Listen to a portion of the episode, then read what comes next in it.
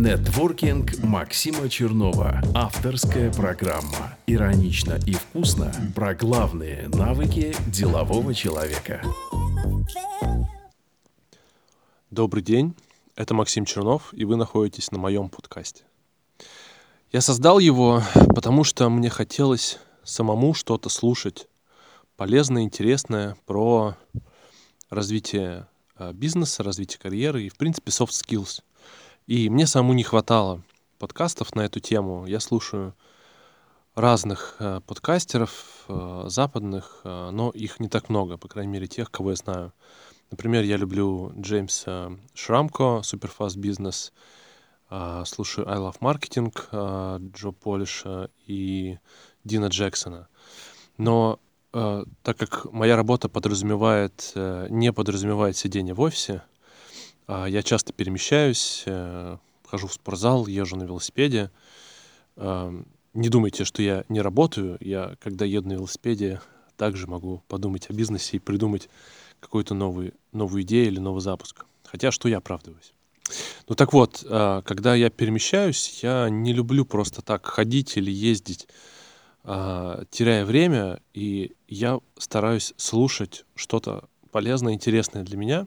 И вот иногда бывает такая ситуация, когда я обновляю те каналы подкастов, на которые я подписан, и ничего не нахожу. И мне уже надо выходить из дома, а слушать нечего. Я представляю себе, что я сейчас буду ехать а, полчаса куда-нибудь, и у меня не будет ничего в ушах, тогда я прослушивание подкастов заменяю чтением. Но не всегда это возможно. Например, перемещаясь на велосипеде, тяжело одновременно еще и читать. Этот подкаст был создан для тех людей, которые также ценят свое время и хотят э, вместе с остальными своими занятиями, которые это позволяют, еще и слушать что-то полезное и учиться. Поэтому я уверен, что здесь вам будет что интересного и полезного послушать. Нетворкинг Максима Чернова. Сегодня а, у нас в гостях Сергей Алмер. Вернее, мы у него в гостях, мы у Сережи дома. Сережа один из людей из моего круга общения здесь, в Ирландии, который живет уже, ну, наверное, дольше всех из тех, кого я знаю здесь, в Дублине. И очень интересно будет послушать э, его историю а, как он сюда попал и какие были проблемы на вот его пути к работе и к жизни в Ирландии. Сереж, привет. Привет, Максим. Всем привет. А, расскажи, пожалуйста, ну, сколько ты здесь живешь, во-первых, и как вообще попал, чем занимаешься сейчас? Угу. На самом деле мы с супругой здесь уже 7 лет, действительно такая огромная цифра, можно так сказать. Я вообще занимаюсь всеми аспектами, связанными с разработкой программного обеспечения, э, но на данный момент э, я больше работаю на себя. Угу работаю с разными клиентами, с разными корпорациями. Но чтобы всего этого достичь, я прошел достаточно большой путь, в том числе и в Ирландии. Мои первые годы здесь это была обыкновенная работа на различных должностях в разных компаниях, тоже связанными с IT, разработкой. То есть, я так понимаю, это тема, которая тебе интересна. Да, а если вот вернуться в прошлое, а, а, расскажи, как эта идея появилась, где ты жил, и как эта идея появилась, что mm-hmm. вот ты хочешь э, поехать в другую страну работать? Да, значит, до переезда я и моя супруга, мы жили в Киеве, и мы оба работали, у нас, я бы сказал, было все замечательно с точки зрения материального обеспечения, с точки зрения друзей, карьеры, интересов, э, возможностей. Но, тем не менее, у нас как бы все чаще происходили такие обсуждения в плане, чего еще хочется в жизни, а не стоит ли попробовать куда-то поехать, может быть, пожить где-то. Да. А какие опции были? Какие опции рассматривали? Самое главное для нас было это решить, что мы вообще мы хотим поехать. Да. да потому а. что... А кто был инициатором изначально, ты или жена? А, я бы сказал, наверное, мы оба. Но если бы, если бы мы были по одному, то, может быть, бы так и не вышло. Но так как мы друг друга усилили, да. то мы сошлись во мнении как бы единогласно, что да, стоит. И здесь очень важно понимать, зачем это нужно. То есть до того, как ты рассматриваешь список стран или там куда, зачем, на какую работу, как, Э, я бы сказал, важно понять вообще, зачем это нужно, и да. подумать, какая, какая вообще мотивация в этом, да, потому что на самом деле это не очень просто, да, хотя кто-то говорит, что да, не, не бойтесь, это просто, ну, проблемы будут, переезд это не очень, не очень так делается за один день. Ну, у вас была мотивация, если а... говоришь, что у вас было все хорошо, да. с карьерой, с вот, деньгами. Вот, вот это интересный момент. Но вы, вы что-то искали новое или... Значит, э, да, мы так подумали, что э, хотелось бы получить какой-то абсолютно новый жизненный опыт, который не получишь в Киеве так просто. Так. И, может быть, даже просто хотелось какого-то нового фана, если можно так сказать. И, и вот с этим опытом мы решили э, поехать туда, где мы сменим полностью обстановку, где мы сменим э, язык. Да. И таким образом, как бы мы точно покинем зону комфорта, что okay. как бы к чему мы стремились, и, может быть, не всегда получалось э, дома. Ну, вот какие опции были, кроме Ирландии? Да, значит, э, мы себе составили список требований, да, куда вообще, куда стоит ехать, куда не стоит ехать. Да.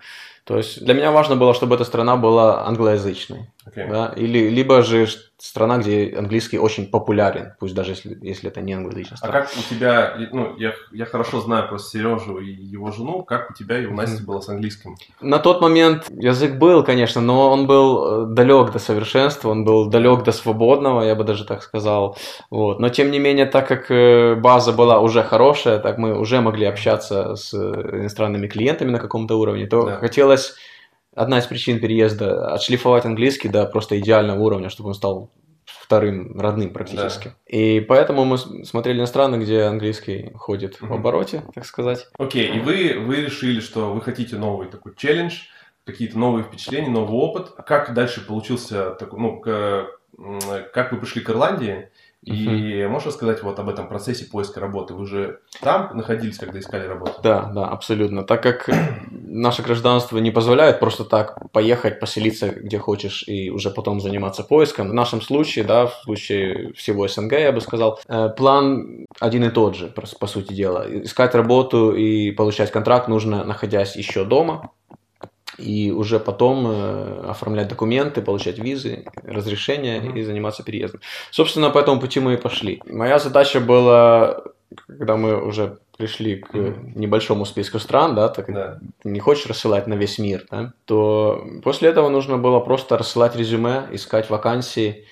Вот и... что, расскажи, mm-hmm. что, что ты именно сделал. То есть, да, вот, это... Окей, есть Ирландия, есть какие-то еще страны. Да. Там, нет, Австралия. Ну, ну, например, да, например. Ну, Австралия, ну, например, Ан... вот, да, Англия, Англия, да, они были у нас в списке, Швейцария. да. Швейцария была, так как да. Есть регионы, где английский тоже.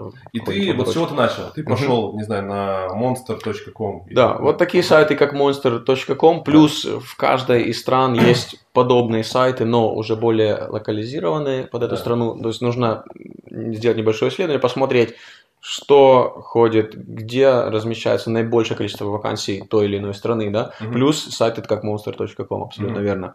Да? И тут такой момент, э, кстати, многие люди, я бы сказал, его упускают. Здесь, каким бы ты ни был специалистом, даже самым лучшим на рынке, тут нужно брать количеством, а не конкретными вакансиями конкретных фирм, которые тебе, возможно, нравятся. Uh-huh. Да? Что я имею в виду? Так как э, компания, получившая резюме э, из абсолютно специалиста с другой страны, да. которому нужны визы, который даже просто так на интервью не может прийти завтра, да? Это иногда бывает нелегально вызвать человека на интервью, если у него нет рабочей визы. Нет? Нет Я не знаю, но я думаю, можно оформить э, как бы бизнес-визитор, так называемый, а, okay. который приравнивается к туристу. Ну, в общем, возможность есть. Но компания, кстати, я столкнулся с этим. Одна компания в Швейцарии перестала со мной работать, когда они поняли, что они не могут меня просто так пригласить на интервью. Они собирались купить билеты, чтобы я прилетел в Цюрих. Но тем не менее, когда они поняли, что мне нужна будет еще одна виза для интервью, да. а уже потом в случае успеха новая виза для работы, да, они просто подумали, что зачем, зачем им эта головная боль, да. То есть вот такой момент. Как это обойти? Вот, как это обойти? Если ты Значит, не, не в стране из Евросоюза да, живешь. Мой метод такой. Э, нужно брать количество. Значит, рассылать свое резюме на все вакансии, которые хоть как-то похожи на, на то, что ты ищешь. Так. Пусть даже это вот, вот не просто... Вот есть люди, которые читают каждое требование вакансии и смотрят, да, вот я подхожу на все требования, все, можно подаваться. Я бы сказал, это неправильно будет, потому что тогда ты подашься, там, может быть, на 5-10 вакансий, и, и все, а больше не будет таких. Да? Э, я бы сказал, нужно брать вакансии, которые похожи, угу. которые ты, возможно, проходишь по требованиям, но, но, не, но не, не факт, что ты просто все галочки ставишь. Да? А ты, ты свое резюме э, под, э, корректируешь под конкретную вакансию Э? Значит, давай сначала скажу про количество. Давай, давай. Резюме нужно слать просто пачками. Да. Вот. То есть я бы сказал, ну, десяток в день это, наверное, минимум, потому что очень маленький э, процент из них будет отвечен, и маленький процент э, будет на следующем уровне, где уже тебе звонят и договариваются и так далее. Да, поэтому я не хотел 10 раз в день э, менять свое резюме, да, чтобы если я, де- если я 10 в день шлю, да, Да. то мне нужно 10 раз поменять. Я не хотел этого делать, это было немножко многовато работы, я бы сказал. Поэтому у меня был э, рецепт такой. Если позиция меня затронула, и она мне сильно понравилась, либо же компания, которую я узнаю и которой я хотел бы работать очень сильно, Мгм. тогда я менял резюме, ну, а- адаптировал, да, то есть Да. подчеркивал свой опыт, который больше всего подходит под те или иные требования. Да. Если это была просто компания, да, просто работа, то я Да. просто слал стандартное Стандартное резюме, резюме. да, чтобы, Ага. просто чтобы сэкономить свое время, да, как бы, да. Сколько занял процесс вот от того момента, как ты отправил первое резюме, до того, как ты поехал на первое собеседование или созвонился на первое собеседование? Ну, наверное, неделя. А, Так, это было давно, да. быстро. Ну, да, наверное, неделя до звонка. По-моему, я так и ни- никуда не съездил. Все по телефону, потому Да. что, так как мы обсудили, поездка это Да. не так просто оказалось, да? Ну, может быть, неделя, потому что многие, многие не отвечают, просто будьте к этому готовы. Да, ну, это и большинство, наверное, не отвечает. большинство не отвечает, абсолютно верно, да. Те, Но кто... Особенно если ты отправляешь так коврово, Мгм. да, то это естественно, что большинство не будет отвечать. Да, да. Ну вот, вот, как я упомянул, нужно брать количеством. В, данном, Да. в моем случае это сработало, да, не знаю, как в случае других людей будет, но это мой рецепт. Мне Ну, у тебя, кажется. насколько я услышал, у тебя было как раз два подхода или два направления внутри одного подхода. С одной стороны, ты от- отправлял массовым количеством, если а, ну, вакансия была более-менее подходящая.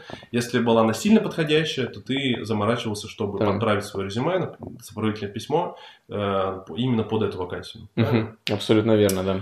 А, окей, сколько времени прошло до того, как тебе сделали офер в итоге? А, пред- пред- предложили работу? Я бы сказал, ну, подожди, до оффера еще было, было несколько интервью, да, поэтому Мгм. я бы сказал, да, ну, допустим, неделя проходит до первых ответов, да, да, да, да. Потом, э, потом в случае первого успешного созвона начинаются интервью, да, а это, как правило, так как интервью по телефону, то, как правило, это дольше, чем когда ты приходишь в офис, и ты можешь сразу ну, два-три интервью, да. да, сразу нескольких Ага. Пройти. Э, Вот. То я бы сказал, еще недели две-три могут быть различные этапы интервью, да, ну, как в среднем, я бы сказал, компании проводят 2-3 интервью в среднем. Ну, В моем случае где-то так и было. Вот.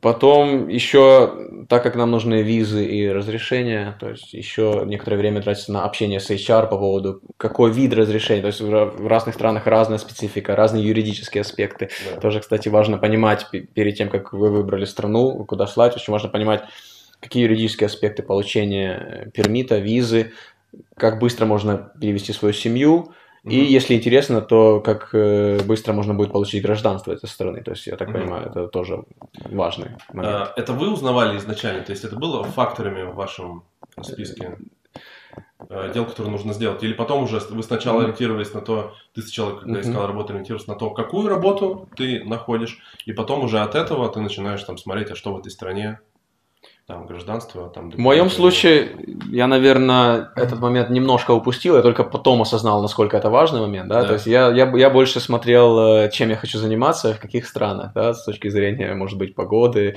Да. климата, возможности заниматься активными видами спорта, да, Да. а на самом деле нужно было подумать о э, юридических моментах, потому что это, ну, они они просто задают, как бы, как ты будешь жить в этой стране. Если вдруг ты решишь остаться в ней надолго, то как быстро ты получишь гражданство, да, чтобы иметь полную свободу. Это Слушай, важно. ну в итоге у тебя В итоге- как бы срослось и то, и то. Да. Сережа просто занимается кайтом практически профессионально и вообще всеми, наверное, видами спорта, которые может делать на улице, и которые, особенно которые связаны с водой. Ну и кроме этого, ты еще гражданство вот вы получили там, год назад, да, наверное, два Да. года назад. Поэтому у тебя как Да, бы в данном вопросы случае в итоге немножко повезло. Да. И, и э, виды спорта, которым можешь заниматься. Правильно, да, но я бы посоветовал все же заранее заранее, сделать, да, заранее то есть сделать, пройдя через этот путь, я вижу, что это настолько важный момент, да, Да. что все-таки нужно не забывать о нем. да. Нетворкинг Максима Чернова.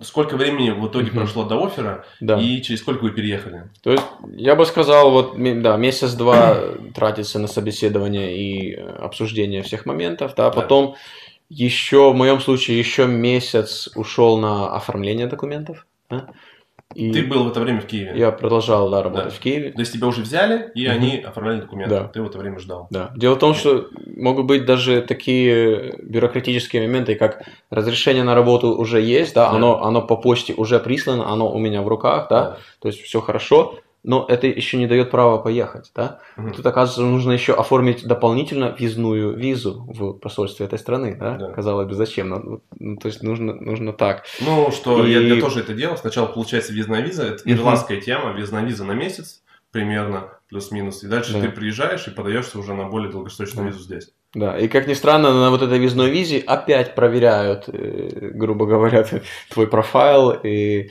Да. спросят контракт, это, и это еще может занять запросто две недели, а то и три. Вот, то есть в результате, наверное, прошло 3-4 месяца, где-то так, от с момента вот начала и до момента, собственно, посадки на самолет. Ну, ты знаешь, 3-4 месяца, на мой взгляд, Ну. это не так уж и много. То есть это не, дли- не супер длительный процесс. Мгм. Сейчас, э, в принципе, если брать Россию и российский рынок рекрутмента, то 3-4 месяца на хорошей позиции это нормально, даже если ты живешь, нормальный Мгм. срок, если ты живешь там. То есть 3-4 месяца, чтобы найти работу за границей, на мой взгляд, это скорее быстро. Мгм. Ну, тогда все хорошо, да. То есть тогда мне казалось это немножко долговато. Ну, дело в том, почему просто начинаешь волноваться, уже готовишься переезжать, и тут Да. Понимаешь, что еще чего-то не хватает, еще какой-то бумаги не хватает. И это время тянется долго. Да? Но на самом деле, да, ты, ты прав, Максим, Да. это вполне реальный срок. Слушай, можешь дать там один-два совета нашим зрителям, а, каких ну, ошибок стоит избежать при поиске работы за границей? И, может быть, как-то процесс отличается от того, что было а, дома у тебя в Киеве? Мгм. Ну, какие-то особенности такие по поиску Мгм. работы? Ну, я бы, наверное, то, что мне приходит в голову, я бы сказал немножко даже на шаг раньше, да, это это работа с, с мотивацией и какими-то страхами, да, то есть еще, Да. еще до ошибок, собственно, переезда, да. Что я заметил? Э, Ну, во-первых, важно понимать, зачем этот переезд э, нужен, да, как, ну, в моем случае я, я рассказал, да, то Да. есть э, чем глубже это понимаешь, тем проще на самом деле руководить этим процессом, да, то есть то ли это финансовая мотивация, то ли жизненный опыт, то ли изучение других языков, то ли какой-то культуры, которая вам интересна. То есть тогда список сужается, и тогда проще направить свои усилия на какую-то, например, конкретную страну или какой-то конкретный регион. Мгм. Тогда не нужно изучать правовые аспекты нескольких стран и так далее, да. Мгм. То есть такая ошибка. Не думайте сразу о глобально о всем мире, да. Выберите, э, то есть что удовлетворит ваш, ваши, вашим требованиям и вашей мотивации. То есть это такой, извини, перебью тебя, Мгм. этап номер ноль, Да, понять, что ты на самом деле Да. хочешь, и э, замотивировать себя вот на этот шаг, да, это Мгм. большой как бы шаг, да, до переезда. Но некоторые люди думают, что это как бы эм, такой шаг, который вот нужно сделать, и он, ну, невозвратный, то есть ты Мгм. не можешь вернуться назад. Мы просто про Да. это с тобой говорили в интервью, можешь вот это свою Да, да, мы... Это интересный момент, на самом деле, как я считаю, это э, проблема номер один, да, или назовем это страх номер один. Я заметил, так как я общаюсь э, с людьми с, разных стран, которые переехали, в том числе и в Ирландию, да, и э, я заметил, что для многих людей еще есть такая проблема, даже я бы сказал, э, страх номер один. Э, Я заметил, что многие люди э, начинают думать, что переезд это нечто настолько глобальное, что Мгм. это как дорога в один конец или раз и навсегда э, и так далее. Да? И у меня тоже был этот страх, То ты уедешь и больше все да, что если я, реши, если я решился, надо уже решаться вот на сто процентов. Но на самом деле, когда я осознал, что никакой контракт, э, никакая работа не, превращает нас э, в узников, э, а на самом деле позволяет э, очень просто, там, например, за две недели нотиса э, его расторгнуть Ну, и две недели до по окончании испытательного пред- срока. Да, А, ну, предупредить надо, как бы. Да, да. Ну, что, вообще, на самом деле, я даже думал о такой ситуации, если нужно будет уехать завтра, Да.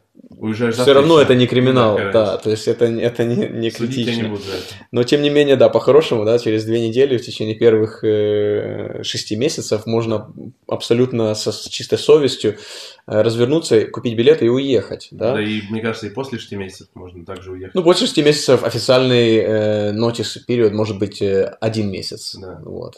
Ну, тем не менее, это все manageable. Ну да, то есть, ну как бы в рамках как жизни, в рамках срока Мгм. жизни, это, ну, как бы месяц или две недели.